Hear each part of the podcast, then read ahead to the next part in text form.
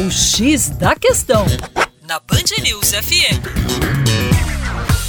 Olá, ouvinte Band News. Com você, o Juninho Lopes. Você já pensou na quantidade de água que consome?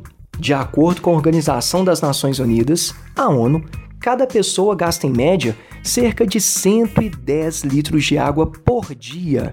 Isso de forma direta. Segundo a própria ONU, esse é o volume considerado para atender às necessidades de ingestão, de higiene pessoal, de preparação de alimentos e limpeza em geral. Mas o que muita gente não leva em consideração é a água utilizada no processo de produção de tudo aquilo que consumimos, como por exemplo, alimentos, roupas, livros e assim vai.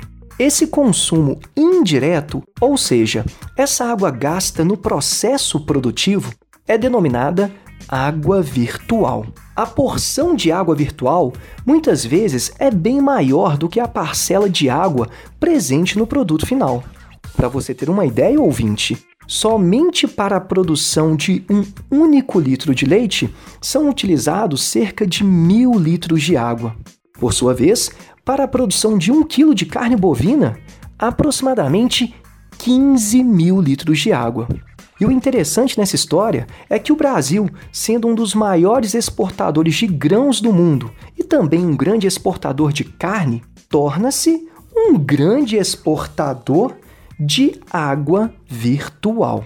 Agora, se juntarmos a água virtual com aquela água utilizada diretamente, teremos o um indicador que é conhecido como pegada hídrica, ou seja, o seu impacto hídrico analisado na forma mais ampla. Para mais, acesse educaçãoforadacaixa.com. Um abraço!